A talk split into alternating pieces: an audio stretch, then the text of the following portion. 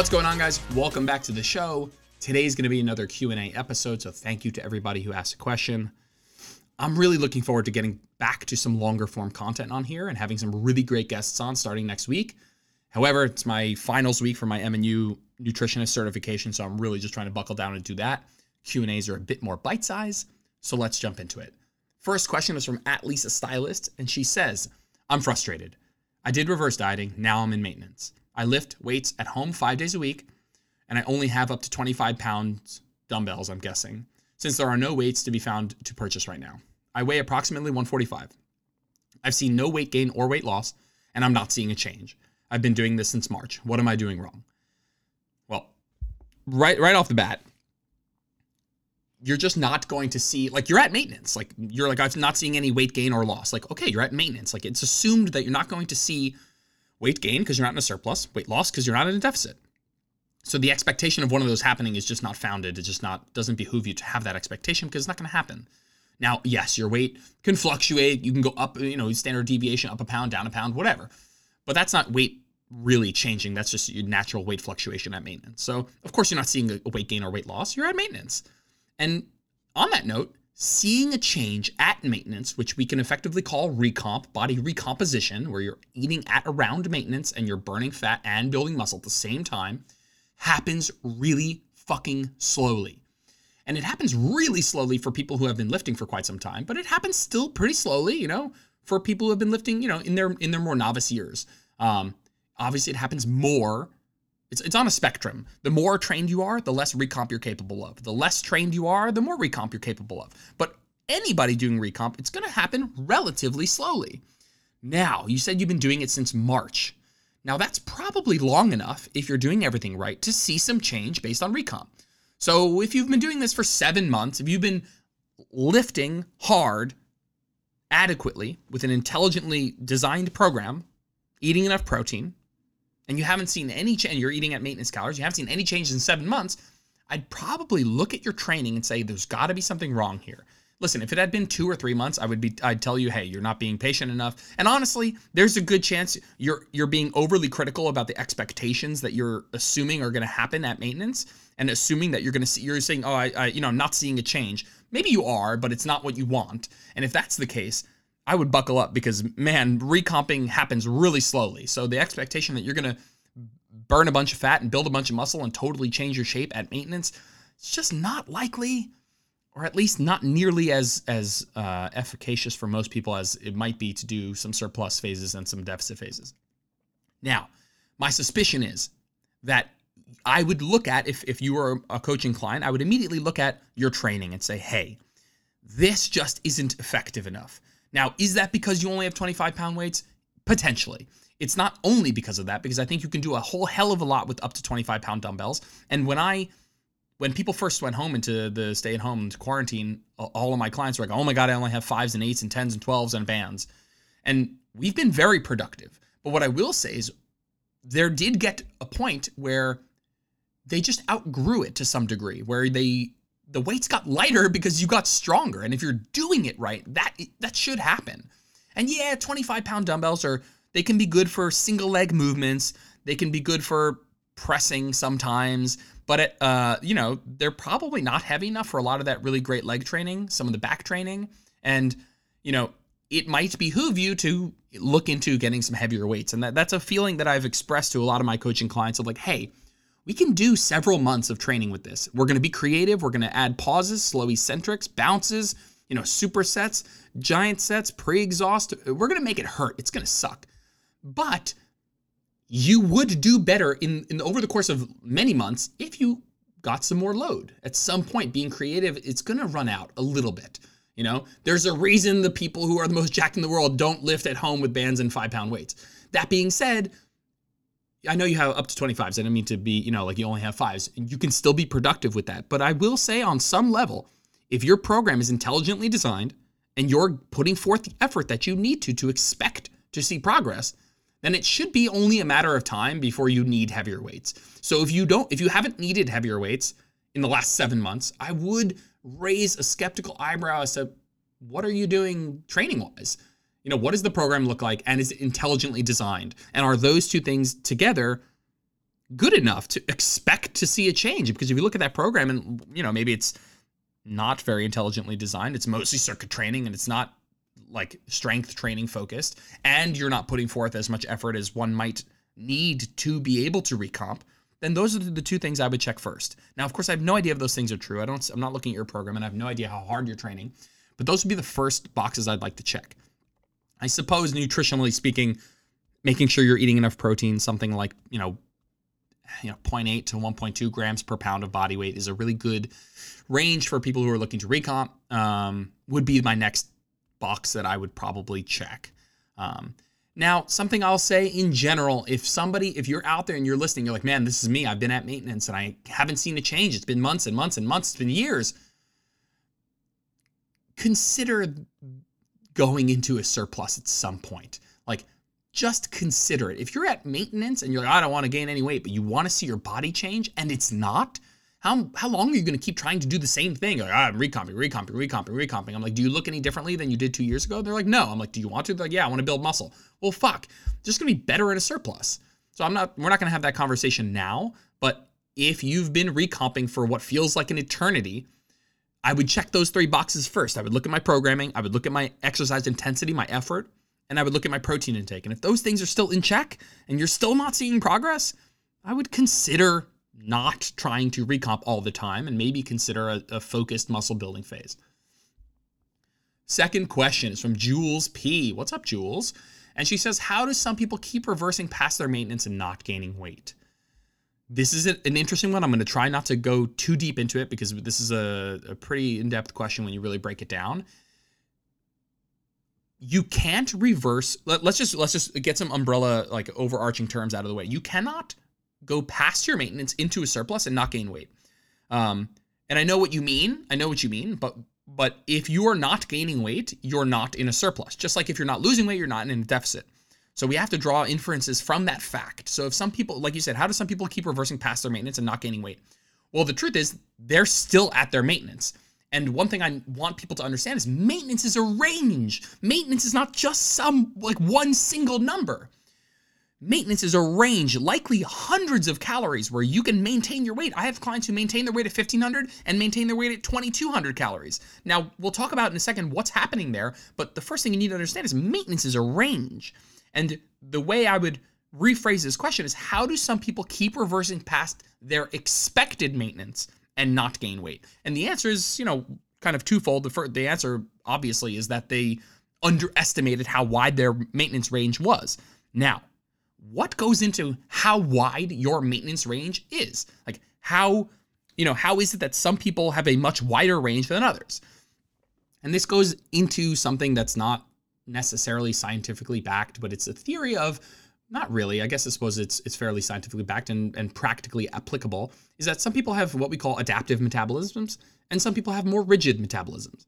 Now, an adaptive metabolism means that if you overfeed over your, let's say, predicted maintenance, your body will upregulate NEAT and will burn off those calories, and you will stay the same weight. Now, this is exactly what happens. Many people are familiar with the term metabolic adaptation. This is metabolic adaptation in the upward direction. So you have your maintenance, expected maintenance number. It's one single number, even though, of course, it's not. And then your body has some level of adaptivity to overfeeding and underfeeding. And so if you know, some people, if you go into a 300 calorie deficit below your expected maintenance, with a lot of people, nothing happens because your body downregulates NEAT. And it offsets that deficit you've gone into. And people are like, well, I'm in a deficit. Well, you're not. You're underestimating how wide your maintenance range may be. And you might need to push calories even lower to finally get to a place where your body doesn't offset that calorie deficit with a downregulation in NEAT. Now, NEAT. What is NEAT? Sorry. Non-exercise activity thermogenesis, AKA your subconscious movements throughout the day that are not in the gym. So walking to your car, fidgeting with your hands, blinking, tapping your toe, those are all NEAT.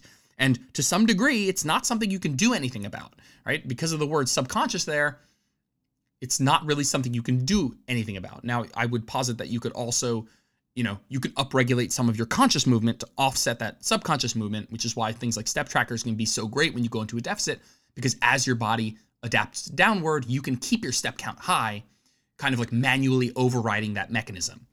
Now, let's come back to adaptive versus rigid metabolisms. Some people, we all know these people, they can eat a lot of calories, or they seem to be the kind of person who, as they eat more, not much really happens. And I would say that that is not this idea that people can just eat whatever the fuck they want and they can eat as many calories they want and nothing happens. That's not true. And those people are likely not eating as many calories as you think, and they're moving more than you think. They're not eating as often as you think. And what you see, you know, that friend who eats whatever she wants and doesn't gain any weight, like, she's not eating as often as you think. She's not eating as many total calories across the week as you think. And she's probably moving more than you think, but she might also have an adaptive metabolism. She might have an adaptive metabolism. And kind of what that looks like in a practical dieting sense is these are the people that when they go in a deficit, let's start with the surplus. When they go in a surplus, they have to go into a really high surplus. And I'm going to use myself as an example here. When I want to go into a muscle building phase and I need to go into a surplus, I need to eat a fucking disgusting amount of food, because my body adapts upward and burns off a lot of those calories, and I need to eat even more than that to finally push it into a real surplus. Now, that might sound great, and we'll talk about whether it is or it isn't in a second, but when I need to go into a calorie deficit, my body adapts equally aggressively. So this idea that this adaptive metabolism is only a good thing and, you know, you eat whatever you want, nothing happens, it works in both directions. So I'll give you practical numbers. When I need to go into a surplus, I need to eat 4,000 calories. That's the only way for my body weight to actually move up. But when I want to lose weight, I need to go down to like 2,000 calories, which is insane. That's a 2,000 calorie range. That's insane. My body downregulates NEAT when I give it less food, which is, you know, a good thing evolutionarily speaking, but not a good thing if you want to get leaner. However, you know, my body tends to upregulate NEAT when I give it more food. And what that usually ends up looking like is my body weight stays relatively the same. And in 2020, in our food environment, that's probably a good thing. It's probably good to have a bit more of an adaptive metabolism, at least obviously buffering that upper end going into a surplus. Now, what a rigid metabolism looks like is somebody who has a smaller maintenance range where if they overfeed by 300, that's a 300 calorie surplus. Their body doesn't adapt upward by upregulating NEAT as much. I'm being a bit binary here and superlative, and a rigid metabolism would be a metabolism that doesn't adapt as much. Now, this person, for example, let's say their maintenance was 2,500. They might need to go to 2,700 to go into a surplus. That's it. 200 extra calories. Great. We're in a surplus. They might also only need to go to, you know, 2,100 or 2,000 to get into a deficit. And that's a whole lot easier. So you have some people who benefit from being with a more rigid metabolism because they don't have to go at much lower than their predicted maintenance. They don't have to drop calories by 1,000 to finally lose weight. But they also don't respond to overfeeding as well. And one of the classic studies where kind of indicates this difference in response to overfeeding was a very tightly controlled study where they predicted everybody's maintenance calories, and then they fed them, you know, exactly 1,000 calories over their maintenance. So 1,000 calories over their maintenance, which is a lot. That's like, you know, on average about should be expected about 2 pounds of fat gained per week. And what they saw was that people had a very wide range of reactions to that 1,000 calories of overfeeding. Let me just put it to you this way. Some people gained more weight than you'd expect just based on the 1,000 calories. So some people, when they were overfed, actually moved less. And some people, when overfed by 1,000 calories, lost weight.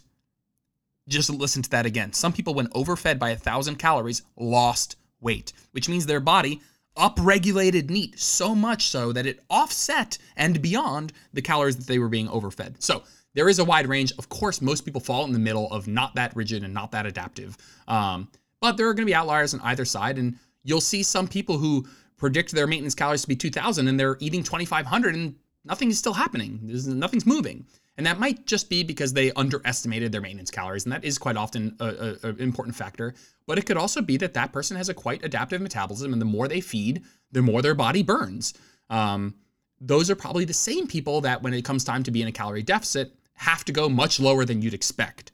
So I hope that answers your question. Next question is from at Vargs96. It says, when you're in a surplus, how does one determine if that weight you're adding is muscle versus fat versus water? Such a good question.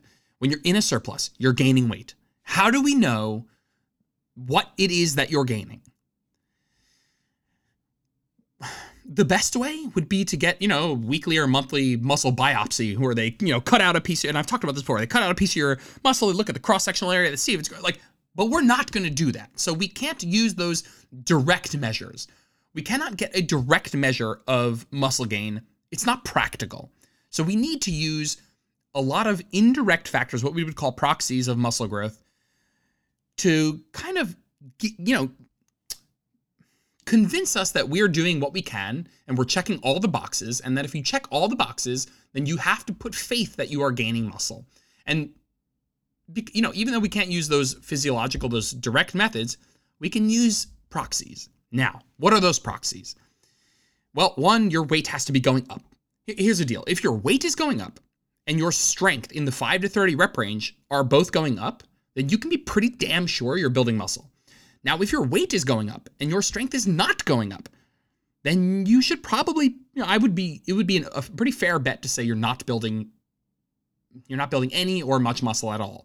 So if your weight is going up and your strength in the hypertrophy rep ranges are going up, 5 to 30 rep range, then if you can check both of those boxes, and we can talk about rates of gain in a second, but if your weight's going up and your strength is going up, then you can bet that you're building muscle. And that's the closest you can get. You can just bet. We're not going to go into a lab and have your muscles tested every month.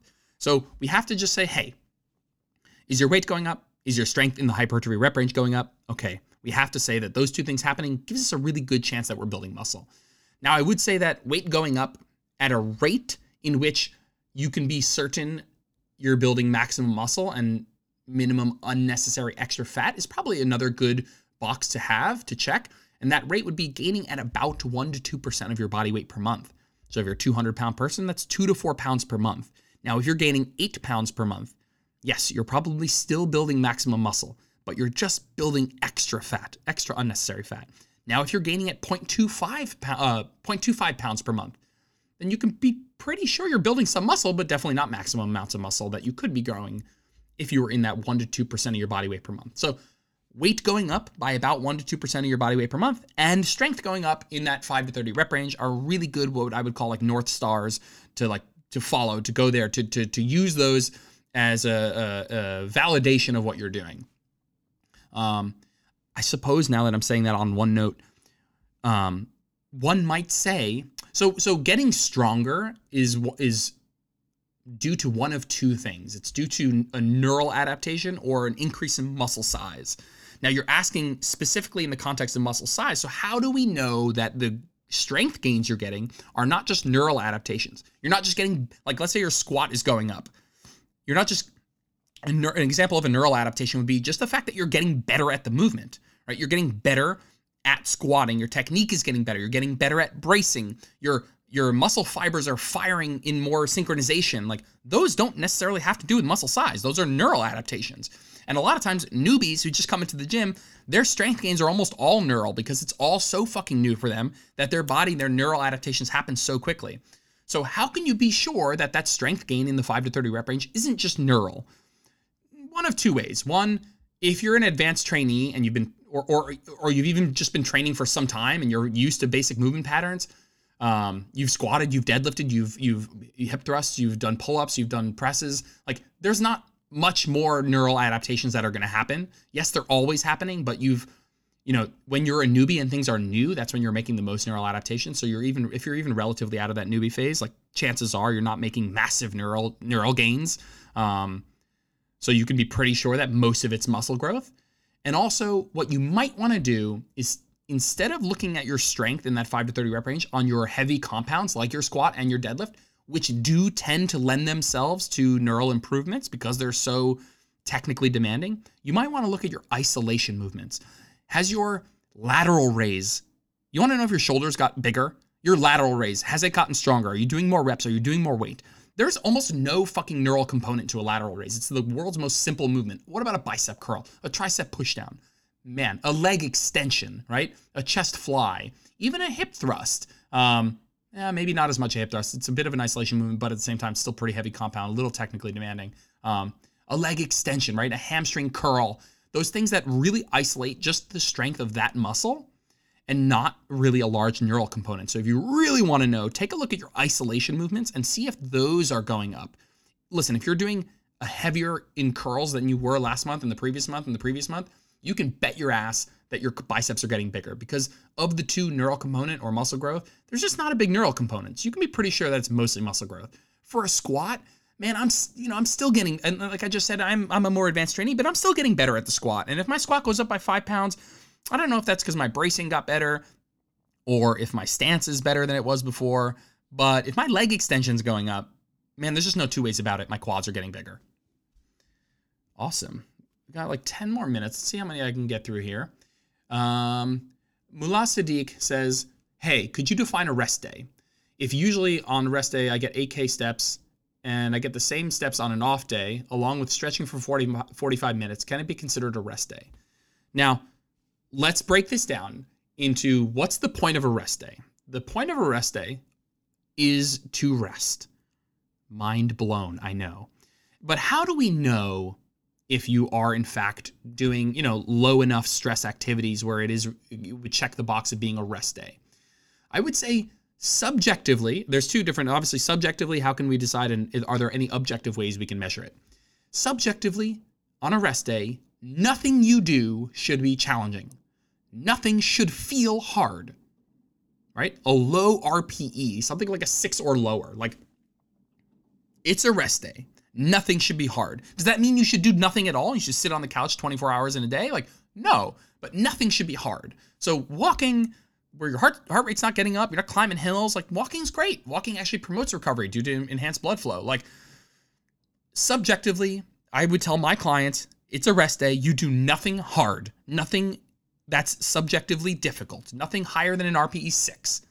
Now, objectively, are there any objective measures of what is hard and what is not? Yeah, I would say objectively, nothing that causes a burn, nothing that gets your heart rate up really high, nothing that causes soreness, nothing that causes fatigue. So yes, subjectively, hey, do nothing difficult. And the second is objectively, do nothing that gets you sore. Now I look at what you said, you're like, okay, I usually do 8K steps, and on a rest day, I do the same amount, and I do 45 minute stretching. Now 45 minute stretching might be okay, but it also might not. 45 minute stretching is quite a bit of stretching, and what people don't understand is stretching can actually be damaging to the muscle. And I don't mean it in a bad way. I mean, exercise is damaging. But when you push the length of the muscle and you really stretch it, you cause some form of muscle damage. I don't know about you, but if I do 45 minutes of stretching, I'm legitimately sore the next day. And that would violate the objectivity of having no soreness. Now, if you do light stretching for 45 minutes and it makes you feel good and promotes blood flow and you don't get any sore, no burn, no fatigue, stretching's probably fine. I'm totally cool with that. That's great. All in, I think that's a totally fine rest day routine.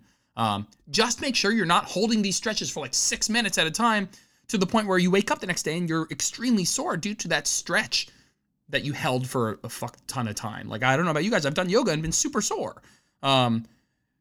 Especially if I'm not used to that kind of stretching. So if all of a sudden you're like, great, I'm gonna pick up stretching. Like, I promise you're gonna be sore, and that would probably violate that objectivity of having no soreness. So just don't do anything challenging. None of this fucking, I'm just going to go for a light 5K jog, or I'm going to do a spin class. It's my rest day. Like, fuck that. That's not a fucking rest day. Your light 5K, your spin class, your HIIT class, your hills, your 20,000 steps per day. It's not a rest day. That's not what a rest day is. A rest day is for resting. Don't do anything hard. Don't do anything challenging. Nothing should feel difficult. Nothing above a 6 RPE, whatever. But it's a rest day, rest. When it's time to work hard, work hard. Stop, letting your need to do something and sweat every day get in the way of what is supposed to be a very productive part of your program, resting. Next question is from Nick, at Nick M2, says, what are the major movement patterns that we should be doing? I'll try and keep this one relatively short here. You should be doing an upper body push, both a horizontal and a vertical. Horizontal would be like a bench press. Vertical would be like an overhead press. A horizontal and a vertical pull. Horizontal would be all rowing movements. A vertical pull would be like a chin up or a pull down. You should do some form of hinge, squat, and a hip thrust, in my opinion. Now, these might differ from depending on who you're asking, but I think some form of hinge, some form of squat, some form of lunge, and some form of hip thrust. And I know you could say, okay, a lunge is really just a single leg squat. But I think that gets lost when you have, when most people don't have a strength and conditioning background, don't understand the anatomy and the biomechanics that go into a squat and a lunge. You should do a hinge, which is like a deadlift or an RDL. You should do a squat, which of course is can be a number of different things.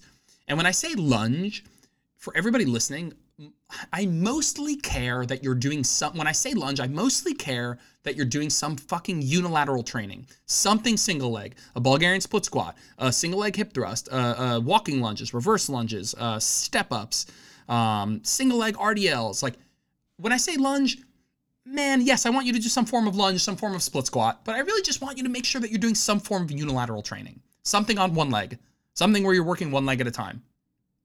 So some form of hinge, think deadlift, some form of squat, think squat, some form of lunge, think lunge, split squat, step up, something unilateral, could be a single leg RDL as well. Some form of hip thrust, which is like a horizontally loaded hip extension. And now I don't think everybody would give that answer. I do think that the hip thrust is uniquely beneficial due to like a reduction in axial loading where you're not having a bar, you know, placed onto your spine. You're not having load pulling your body downward. It's kind of horizontally loaded, which can actually be quite nice. And a really great way to work the glutes in the shortened position. But okay, you could scrap the hip thrust if you want. You could probably work your glutes just fine, hinging, squatting, and lunging. You could be fine. But I would add a hip thrust in there because why not? Core. When it comes to working our core, we're really working like, yeah, depending on who you ask, whatever, between 3 and 6 different things. We're working flexion and extension in the spine. So some form of flexion being like a crunch or a sit-up, some form of extension being like a back extension. Rotation, something being like a, you know, a lateral medicine ball throw or a cable twist, or a Russian twist. And then we also want to work keeping the spine from moving against external force. So we want anti-extension and anti-rotation. Super fancy. What it means is something like a plank, right? Where you're fighting against the extension. Your back wants to extend. Your back wants to cave, and your hips want to go to the floor in a plank. And what you're doing is you're preventing them from doing that. And an anti-rotation is something like a Palloff press, where the weight is pulling you in one direction, or weighted carries, right? Anti-lateral flexion. Something where the weight is pulling you in one direction and you're not letting your body move. You're keeping your spine and your core stable. So we want flexion, extension, rotation, anti-extension, anti-rotation, and lateral flexion and anti-lateral flexion as well. And then honestly, I would add. Listen, if you just did that, you'd have a wonderful body and a wonderful health, and you'd perform and be functional, all that good stuff. But you could also add some form of bicep movements, some tricep movements, and some delta movements, isolation movements. I don't think those are major movement patterns, but I just want to throw them in there because when I'm designing a program, I look at vertical push and pull. I look at hinging, squatting, lunging, hip thrusting, core, but I also look at buys, tries, and delts because at the end of the day, a lot of clients are looking for some form of aesthetics, and doing some curls, some push downs, and some lateral raises is going to assist that. Cool. We have time for 1 or 2 more here. Let's see. At Rachel underscore or Rachel H underscore fit says, how important is it to have carbs after working out? And is there a time window? I'm going to answer that first one first, and then we'll go to the second one there. How important is it to have carbs after a workout? Now I'm going to finish the sentence for her. How important is it to have carbs after a workout in the context of building muscle? The answer is not important at all. Period. End of story. This idea that you need to have carbs, fast digesting carbs right after your training to help with recovery, like that's just not true. It is true in one context, which we'll go over in a second, but if your goal is to build muscle and you want to assist in the adaptations of the workout that you just had, it's only important for you to have protein. How much protein? You know, whatever. It comes out to like 25 to 40 grams or like 0.3 to 0.5 grams per kilogram of body weight.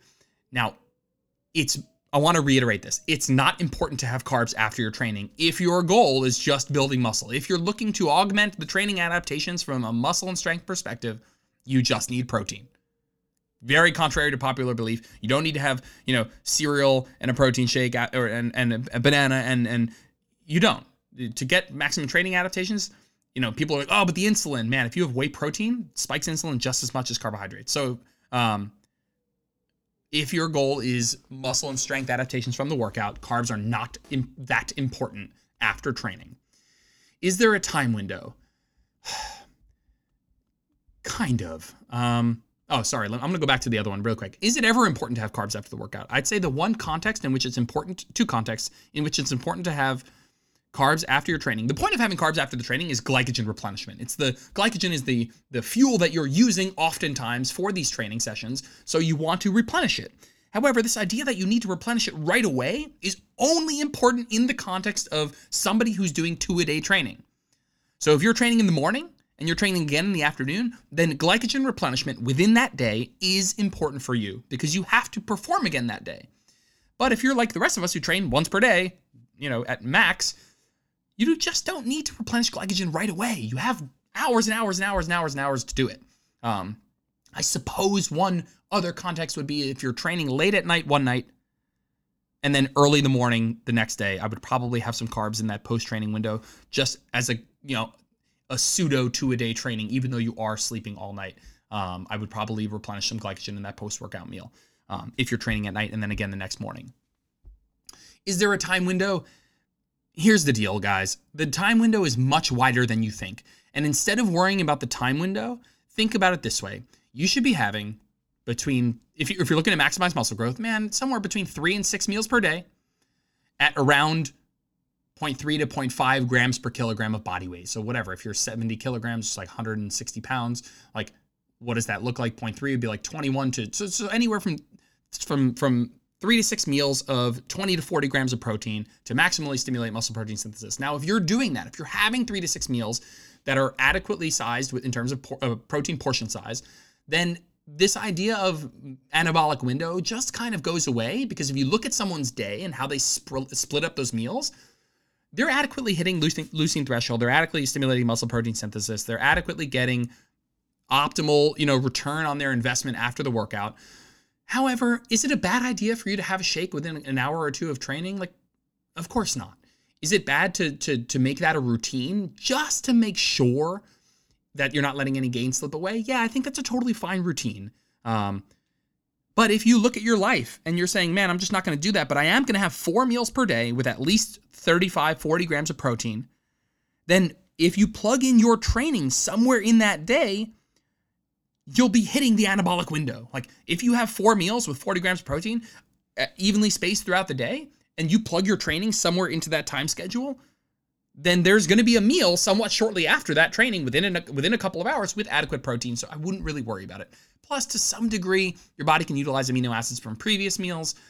So I would really focus more on getting adequate protein feedings throughout the day than I would stressing about the anabolic window. However, it's not a difficult habit and strategy to form, to just have a protein shake or some form of mixed protein, 30 to 45, whatever, 25 to 45 grams, depending on protein quality, shortly after your training. I don't think that's a hard strategy to enact. Last question is going to be, how do you feel, which is me. So how do I feel about supersets? Is it more beneficial to take a rest between sets and focus on one lift at a time? I'll keep this short and sweet. The best thing about supersets is that they are a great stimulus to time ratio. They save time. And sometimes saving time will increase effort because you just don't have an hour and a half to train. You need to get it in a bit sooner. Sorry, guys. My dog is literally, she's dreaming. She's having a bad dream. And she's like, anyway. So the best thing about supersets is that they are a great stimulus to time ratio, that they are a really good use of your time. And if you do what we would call antagonist supersets, where you're working two contrasting muscle groups, so like a bicep and a tricep, or like a push and a pull, they seem to not negatively affect each other, so that you can get in more work without sacrificing the effectiveness of that work. So that's really the biggest benefit of doing supersets. I love supersets, but I don't love them because they're special. I love supersets because most people, the biggest barrier for them to get in enough training is not effort or equipment, it's time. And if you do only single sets, then yeah, you can probably get in enough sets to have a good workout. But it's also a bit more likely that you get in more sets if you pair some of them into antagonist supersets. So for a lot of clients, you can just get more stimulus per unit of time without sacrificing effectiveness if you intelligently program antagonist supersets, a quad extension and a hamstring curl, a bicep curl and a tricep pushdown, a lat pull down and an overhead press, a bench press and a row. they are just have been shown generally to not negatively impact each other because they're moving the weight in exactly different directions. However, I guess I would put a caveat there that probably better used for isolation work than for compound exercises. I just think of doing a heavy set of bench press and then a heavy set of barbell rows. That just sounds terrible. Those are two relatively highly fatiguing exercises. But when you get to your isolation work and you're looking at like bicep curls and tricep pushdowns and, you know, even lateral raises, which are kind of don't involve either of those muscle groups as well. Like, it's totally fine to superset them, especially if you're pressed for time, especially at the end of the workout when sometimes you just want to get the fuck out of there. So probably best used for isolation work and stuff that won't be limited by your cardiovascular system. When I'm done with a set of bench press, or, and that's embarrassing to say, but that I'm quite fatigued. But a set of barbell rows, like, man, I just don't want to immediately go into a heavy set of dumbbell presses. Like, I'm just tired. But at the end of a set of curls, I can just walk over and do some push downs. So I would stick to antagonist supersets, and I would probably mostly stick to them with your isolation movements. But I think they're awesome, but not because they're special physiologically, but because they have a really great stimulus to time ratio. All right, guys, that is the end. That's longer than I wanted to go, but I always feel bad when I miss some questions, and I missed a few, so I'm going to add those to next Q&A. And I appreciate you guys listening. I appreciate everybody asked a question. If you like the podcast, if you want your question answered, please just shoot me a DM or answer in the question box whenever I put it up. Thanks for listening, guys. I'll see you in the next episode. Thanks for tuning in to this episode of Where Optimal Meets Practical. If you enjoyed it, if you found value, do me a favor and take a screenshot of your phone and post it to your social media. If you do, tag me so I can say thanks. If you ever want to get in touch with me, you can reach me at Jordan Lips Fitness on Instagram, or you can email me, jordanlips@jordanlipsfitness.com, or check out the website, jordanlipsfitness.com. I'd love to chat. Have a great day.